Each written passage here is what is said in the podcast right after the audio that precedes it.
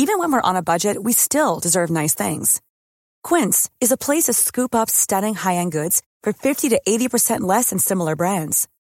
They have buttery soft cashmere sweaters starting at $50, luxurious Italian leather bags, and so much more. Plus, Quince only works with factories that use safe, ethical, and responsible manufacturing. Get the high-end goods you'll love without the high price tag with Quince.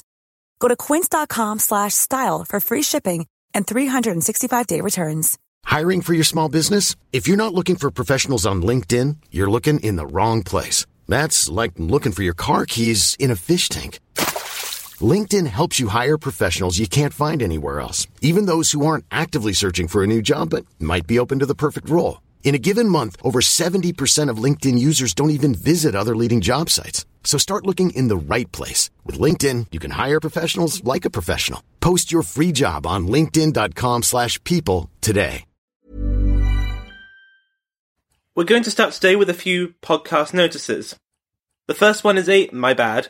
In the last show, I compared Cersei and Jaime Lannister to Anne Boleyn and her brother Thomas.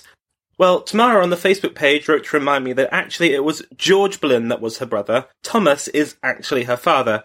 That's what I get for coming up with a brilliant comparison in my head and then forgetting to fact check the details. Thanks Tamara for pointing it out, you're a star. Next, I thought I'd let you know about what we have coming up. My more long suffering listeners may know that I initially planned to end the podcast with Elizabeth of York, keeping this podcast a purely medieval affair. Now, of course, I've decided against that and will be ploughing well into the Tudor period with great gusto in the coming weeks, but I thought I would still take some time to take stock. Think of this as the end of season one of the Queens of England podcast. Well, not quite the end, as I will be doing a season one wrap up show next time, where I'll go all the way back through the queens that we've covered so far and see how things have changed over the 300 odd years between Matilda of Flanders and Elizabeth of York. Unlike most season finales, though, I won't be taking a break and will instead be diving straight back into the action in four weeks' time.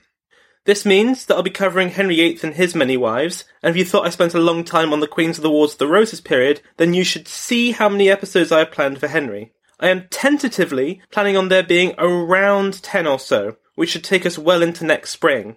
For you Tudor fans out there, this must be the world's greatest news, but for those of you who like to mix things up a bit, then I have some good news for you too. I'll be throwing in probably a couple of supplementals in to keep things fresh, one over Christmas, and then another in January or February time, though don't hold me to that. I already have some ideas for what I might do, but if you have any requests, then please do let me know via all the usual channels. There's the Facebook page, Queens of England Podcast, Twitter, at Queens Podcast, and the website, queensofenglandpodcast.com, where you can reach me by email by using the contact form, or alternatively do it directly via queensofenglandpodcast at gmail.com. All links are of course in the show notes. If you like what you hear and want to support me directly, then head to my Patreon page at patreon.com slash Queens of England podcast. And of course, don't forget to subscribe, rate and review on iTunes or wherever it is that you listen to my voice every fortnight. With that in mind, I would like to thank my latest generous donators, C, that's the initial, which is all I have to go on, and the wonderful Jennifer, who is a very proud Texan. Thanks so much, guys. It's really, really appreciated. And finally, this is part two of the story of Elizabeth of York. If you missed part one, then I'd recommend going back and listening to that first. Maybe also the Elizabeth Woodville episodes as well while you're at it. For the rest of you, welcome back to our regularly scheduled programming. I hope that you enjoy the show. Hello, and welcome to the Queens of England podcast. Episode 35 Elizabeth of York, the fresh flower of Plantagenet.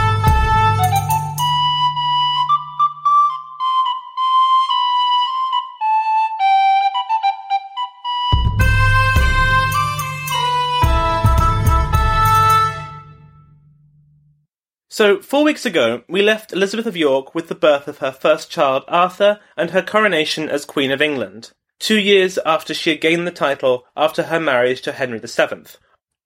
Arthur would not be her first or even her most important child, though.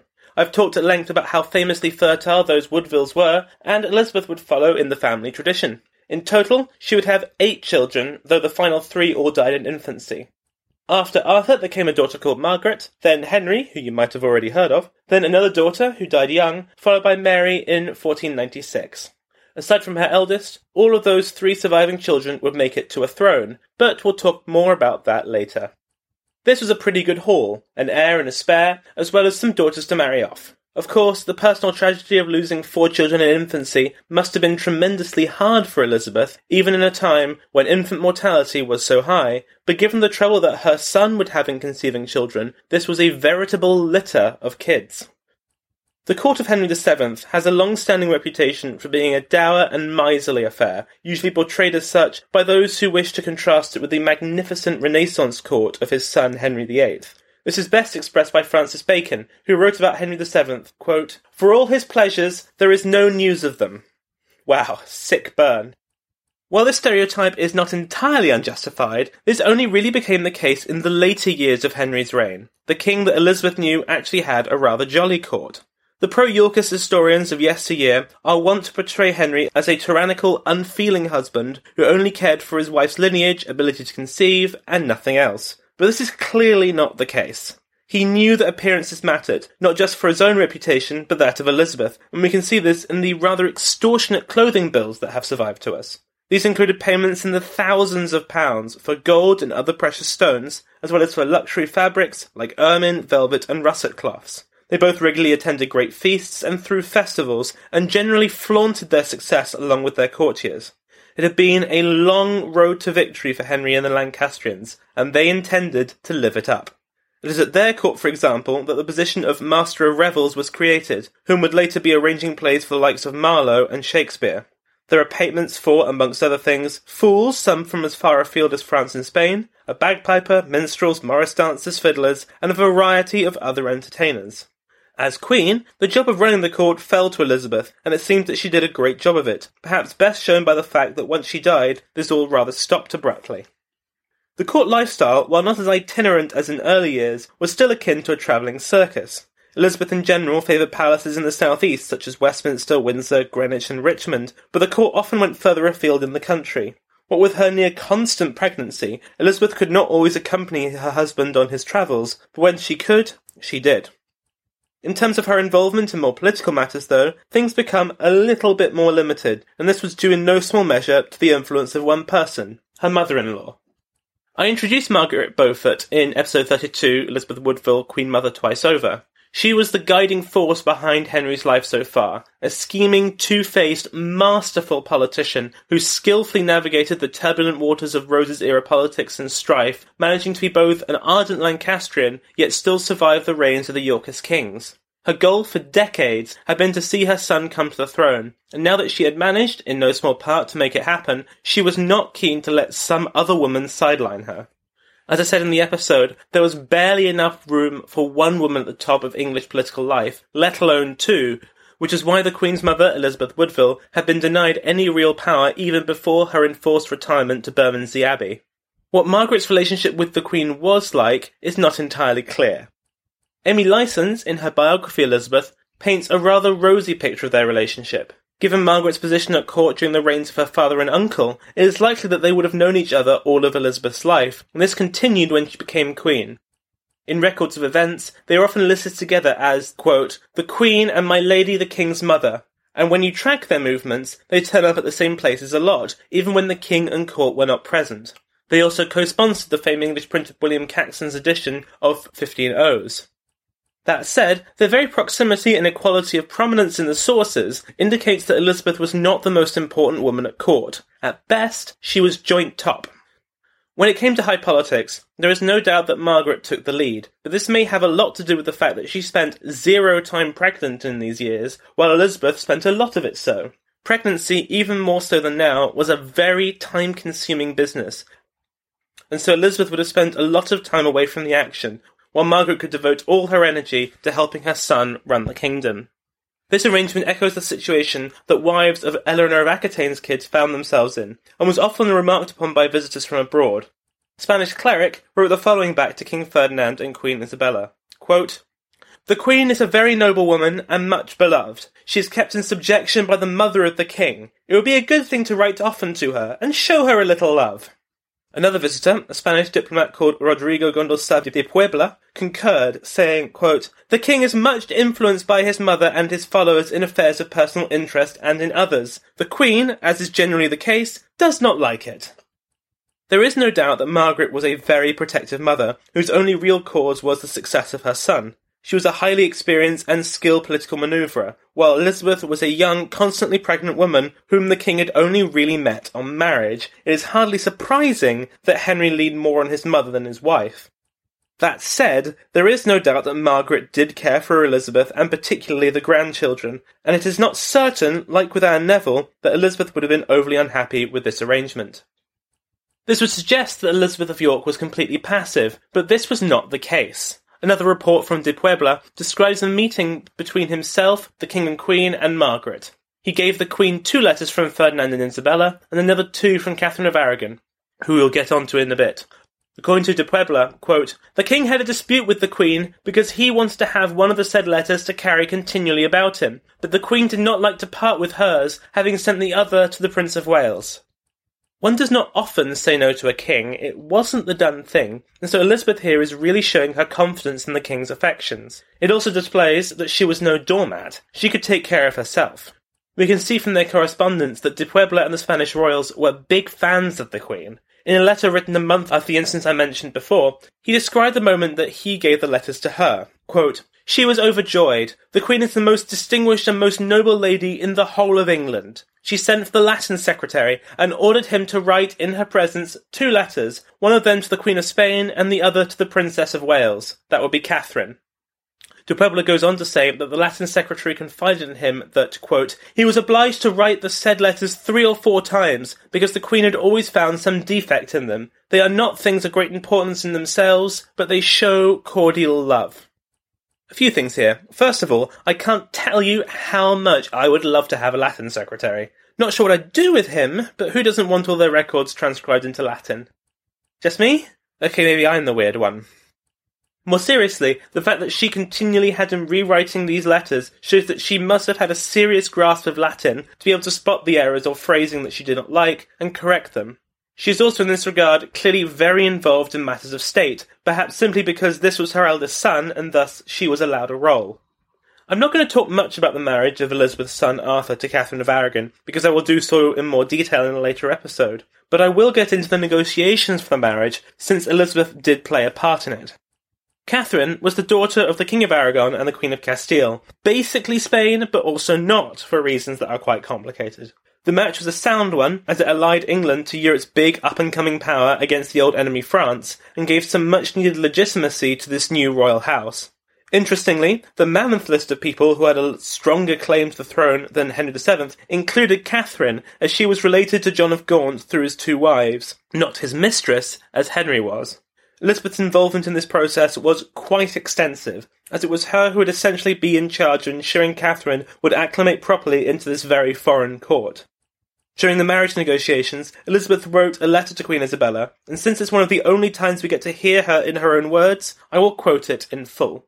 Quote, to the most serene and potent princess, the Lady Isabella, by God's grace Queen of Castile, Leon, Aragon, Sicily, Granada, etc., our cousin and dearest relation Elizabeth, by the same grace Queen of England and France and Lady of Ireland, wishes health and the most prosperous increase of her desires.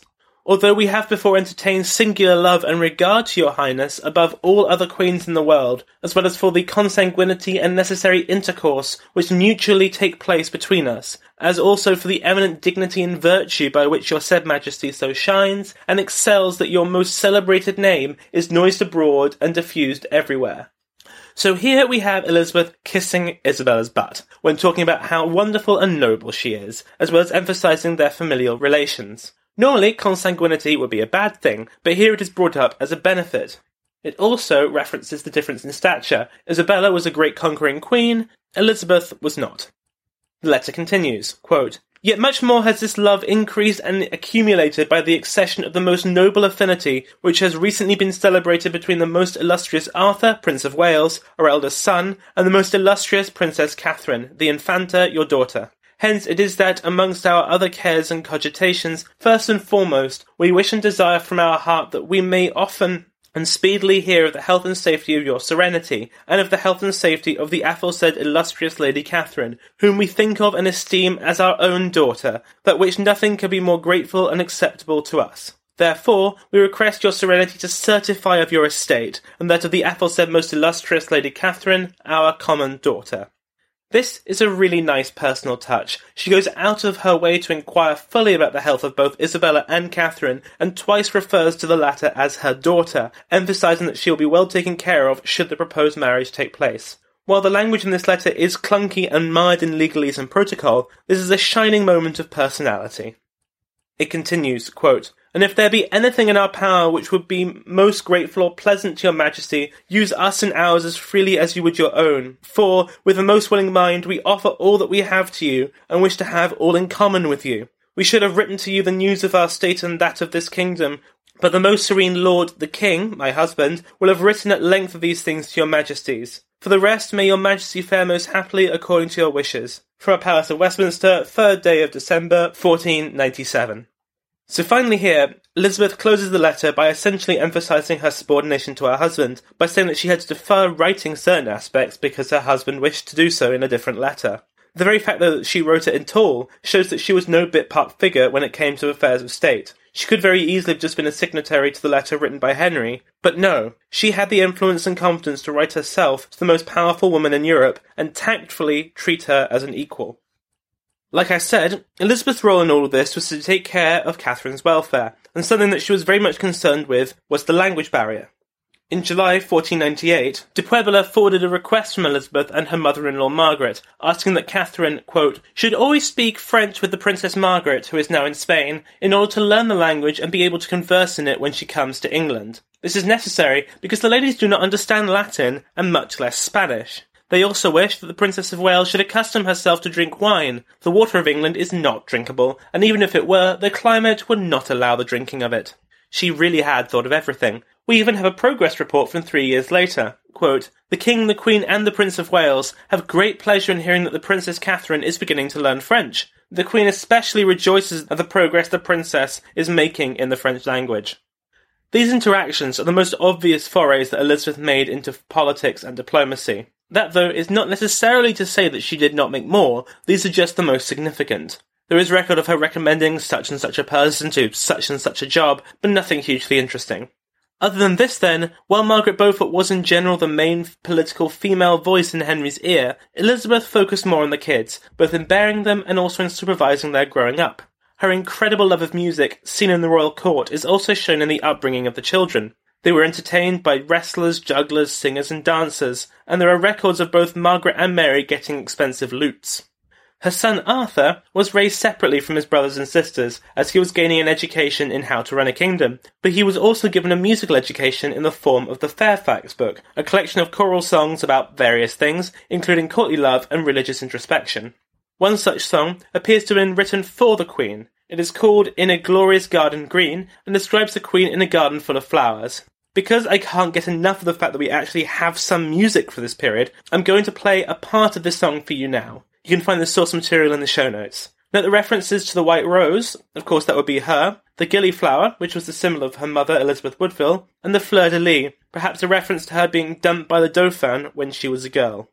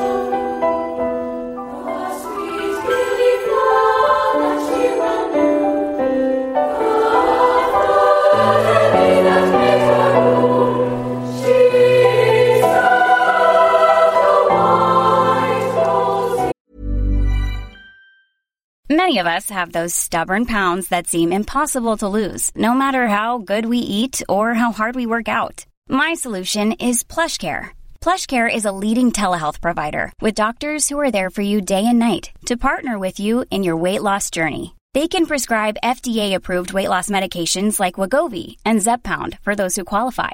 Plus, they accept most insurance plans. To get started, visit plushcare.com slash weight loss. That's plushcare.com slash weight loss. Wow. Nice. Yeah.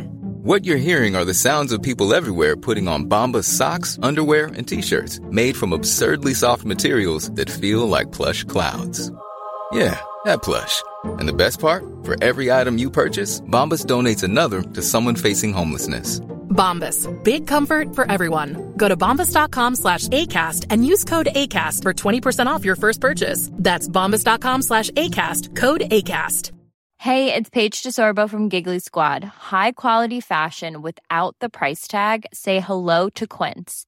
I'm snagging high-end essentials like cozy cashmere sweaters, sleek leather jackets, fine jewelry, and so much more. With Quince being 50 to 80% less than similar brands.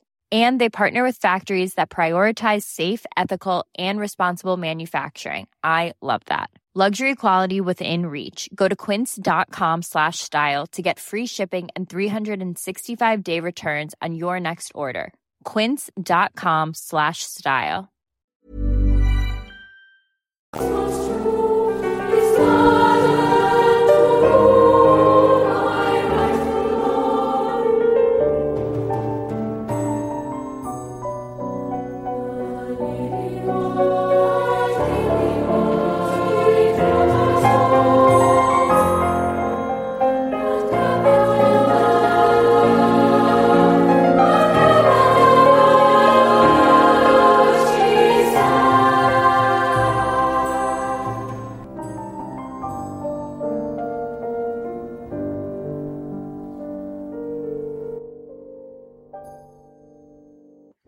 Her love of the arts was not confined to music. I mentioned earlier that she and Margaret were patrons of the printer William Caxton, but she is also known to have patronised and purchased a variety of other books, mostly religious in nature.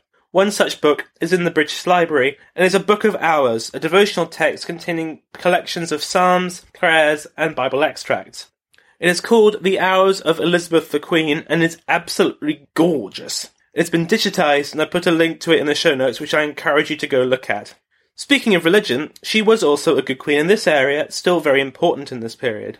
She made regular pilgrimages to the Lady of House Nazareth at Walsingham Priory in Norfolk, and particularly venerated the Virgin Mary, St. Elizabeth, for whom she and her mother were named, and the Feast of the Visitation.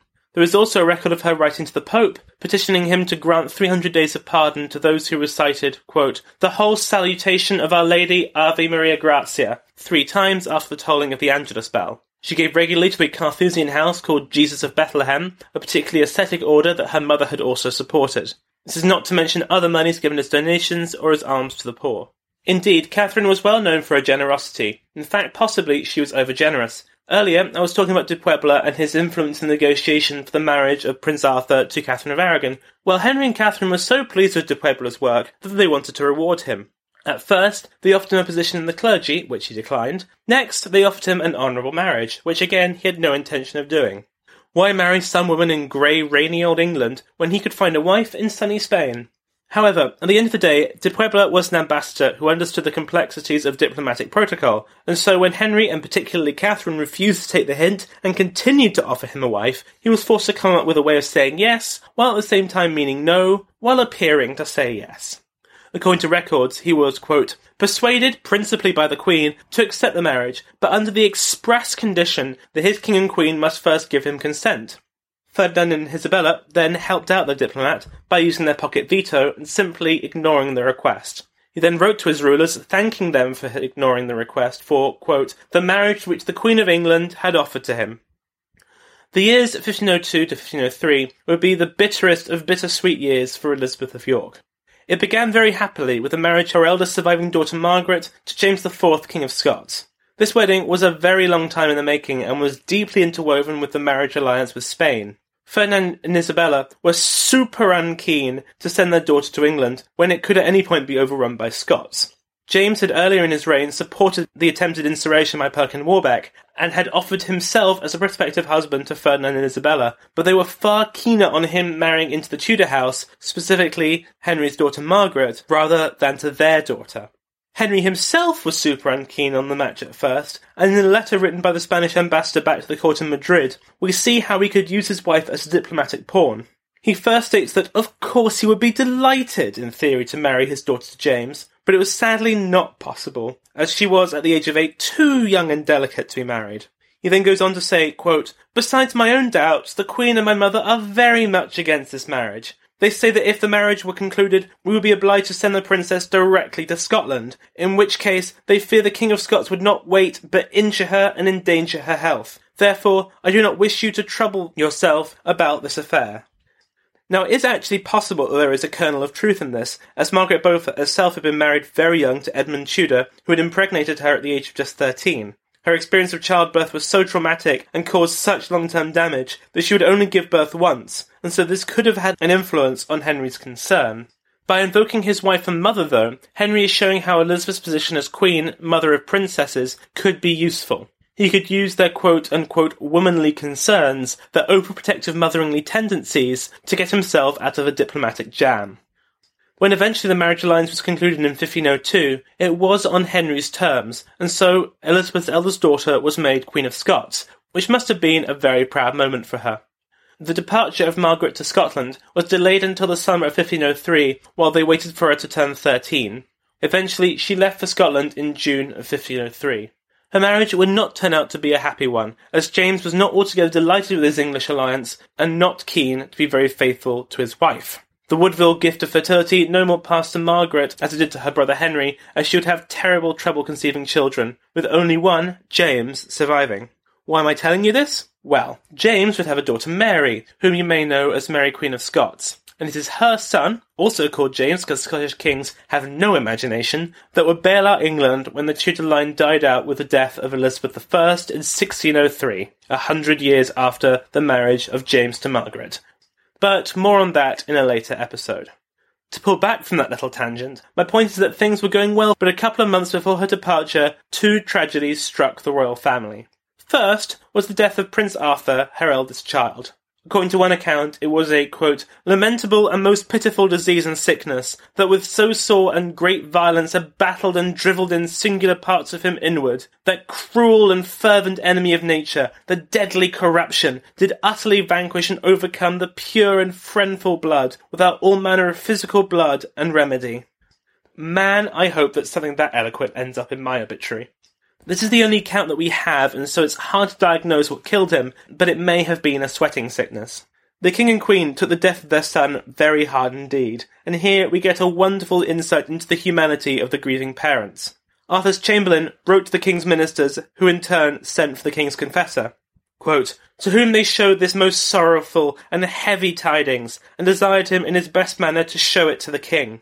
The confessor then found Henry and asked if he could speak to him in private, whereupon he told him the terrible news. The chronicle continues, quote, When his grace understood that sorrowful heavy tidings, he sent for the queen, saying that he and his queen would take the painful sorrows together.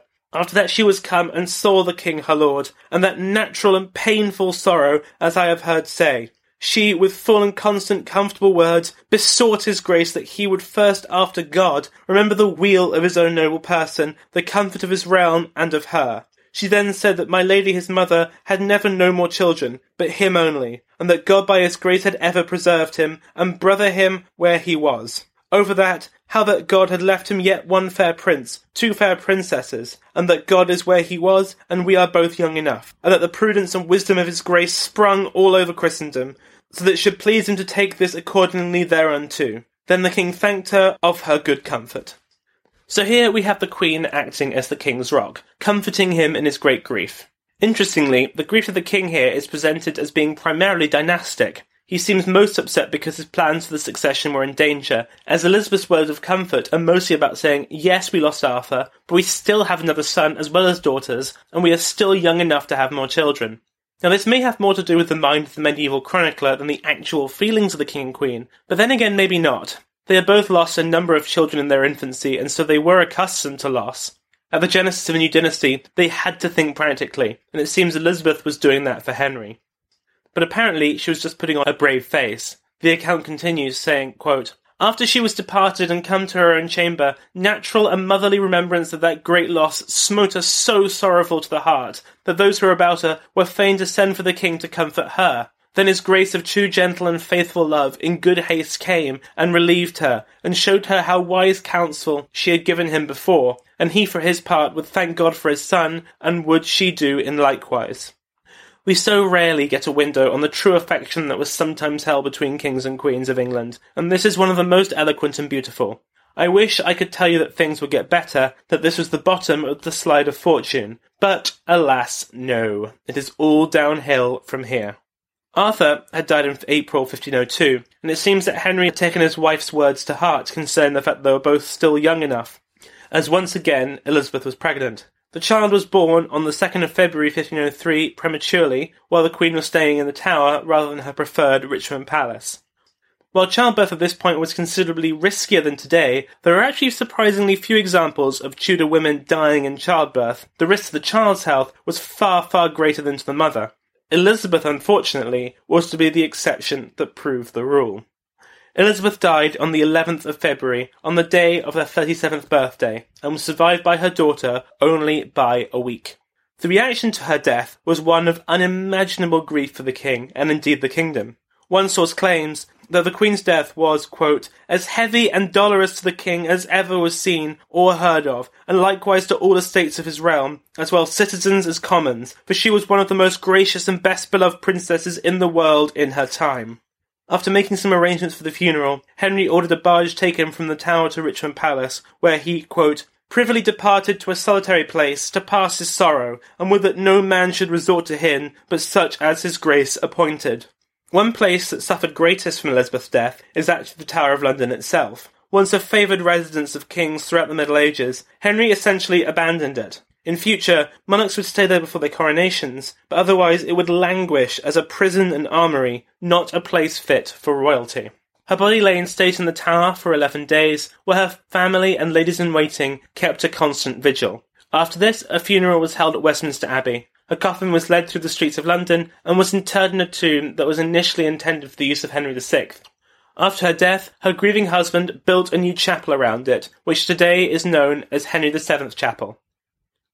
The funeral was lavish, costing nearly £3,000, more than five times what had been spent on Prince Arthur's, and spoke to the place in the heart of the kingdom that Elizabeth held. She had been the symbol of the peace that had been reached, the woman who had united two warring houses. She had avoided controversy and provided England with a healthy son who could rule after the king was dead. Her fame had reached far and wide, with foreign royals adding to the tributes made by her countrymen. It is widely believed that Elizabeth's death irrevocably changed Henry VII. Whether it had been her influence keeping his demons at bay, or if grief flipped a switch in his psyche, the Henry that England saw after the death of his wife was more paranoid and more ruthless, though this change is perhaps not quite as stark as some historians have made out. His reputation as a tyrannical miser largely dates from this period after Elizabeth's death. Elizabeth of York was one of England's most popular queens in her own time. I would argue indeed that in terms of filling the brief of what was expected of her, she ticked every single box and then mostly left it there. Her boat was firmly stuck to the port, not pushed out in any way, which means that she does not go down in the history books among people like Margaret of Anjou or Isabella of France, who tried to do more than was expected. Let's tick off her achievements. Achieve a peace between their houses with her marriage, other than a couple of inevitable rebellions? Check. Produce an heir, spare, and daughters for marrying after foreign princes? Check. Provide support for her husband while not getting in the way? Check. Be a good Christian, and support the less fortunate. Check. For these things and more, Elizabeth of York must go down as one of England's most successful queens, and as I said earlier, this was something that was very much felt at the time. By her tomb was left a poem that began, quote, Here lieth the fresh flower of Plantagenet, here lieth the white rose in the red set. Her son Henry fell to death very greatly, reportedly being inconsolable for a long time. When he reached the throne and his second daughter was born, he named her Elizabeth, most certainly after his mother. And when that daughter was crowned Queen Regnant of England in 1559, the following was read at her coronation pageant. The two princes that sit under a one cloth of state, the man in the red rose, the woman in white. Henry the Seventh and Queen Elizabeth his mate, by ring of marriage, as man and wife unite. Both heirs to both their bloods, to Lancaster the king, the queen to York, in one the two houses did knit, of whom as heir to both Henry the Eighth did spring, in whose seat as true heir that Queen Elizabeth doth sit. Once again, it is Elizabeth's lineage, her royal Yorkist blood, that is emphasized above all else, shining her legitimacy onto her husband, their children, and their grandchildren. Yet perhaps the most verbose and eloquent tribute was left by a young lawyer named Thomas More, who we've mentioned before and will do so again in episodes to come. This sums up, I think, best just how Elizabeth was remembered by her people, and the image of her that her husband and children were keen to promote. A woman of great lineage, a pious woman, a mother of great children. O ye that put your trust and confidence in worldly joy and fail prosperity, that so live here as ye should never hence. Remember that death, and look here on me, example I think there may no better be. Yourself worth well that in this realm was I, your queen but late, and lo, now here I lie. Was I not born of old worthy lineage? Was not my mother queen, my father king? Was I not a king's fierce companion in marriage? Had I not plenty of every present thing? Merciful God, this is a strange reckoning. Riches, honour, wealth, and ancestry hath me forsaken, and lo, now here I lie. If worship might have kept me, I had not gone. If wit might have me saved, indeed, I needed not fear. If money might have hold, I lacked none. But, O good God, what veiled all this gear? When death is come, thy mighty messenger, obey we must, there is no remedy. Me hath he summoned, and lo, now here I lie. Yet was I late promised otherwise, this year to life and wealth and delice. Lo, whereto cometh thy blandishing promise of false astrology and divinatrice, of God's secrets making thyself so wise? How true is for this year thy prophecy, the year yet last, and lo, now here I lie. O brittle wealth, I full of bitterness, thy single pleasure doubled is with pain. Account my sorrow first and my distress, in sundry wise, and reckon there again. The joy that I have had, and I dear sane, for all my honour endured, there have I more woe than wealth, and lo, now here I lie. Where are our castles now? Where are our towers? Goodly Richmond, soon art thou gone from me. At Westminster, that costly work of yours. Mine own dear lord, now shall I never see. Almighty God, vouchsafe to grant that ye, for you and your children, may well edify. My palace built is, and lo, now here I lie. Adieu, mine own spouse, my worthy lord, the faithful love that did us both combine. In marriage peaceable concord, into your hands here I do resign, to be bestowed on your children and mine. Erst were ye father, and now must ye supply the mother's part also, for here I lie. Farewell, my daughter, Lady Margaret. God, what full of it grief hath my mind, that ye should go where we might seldom meet. Now I am gone, and have left you behind. O mortal folk, but we be very blind. What we at least fearful, oft it is most nigh, from you depart. I first, for lo, now here I lie. Farewell, madam, my lord's worthy mother. Comfort your son, and be of good cheer. Take it at worth, for it will be no other. Farewell, my daughter Catherine, late the fair unto Prince Arthur, late my child so dear. It booteth not for me to wail and cry. Pray for my soul, for lo, now here I lie.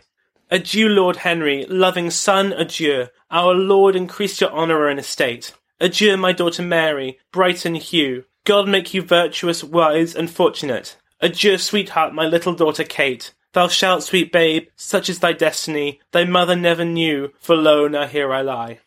Lady Cecily, Lady Anne, and Lady Catherine, farewell, my well-beloved sisters three. O Lady Bridget, other sister mine, lo, here the end of worldly vanity. Now are ye well who earthly folly flee, and heavenly things do praise and magnify? Farewell and pray for me, for lo, now here I lie.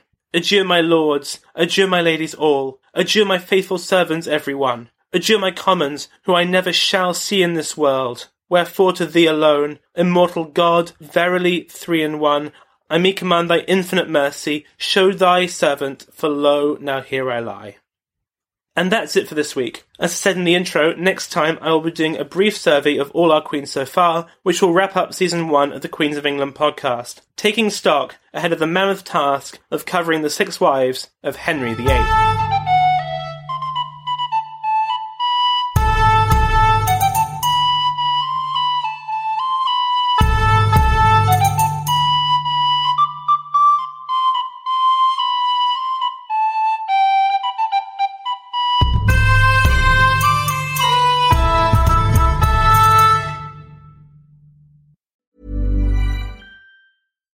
It's Paige DeSorbo from Giggly Squad. High quality fashion without the price tag. Say hello to Quince. I'm snagging high-end essentials like cozy cashmere sweaters, sleek leather jackets, fine jewelry, and so much more. With Quince being 50 to 80% less than similar brands.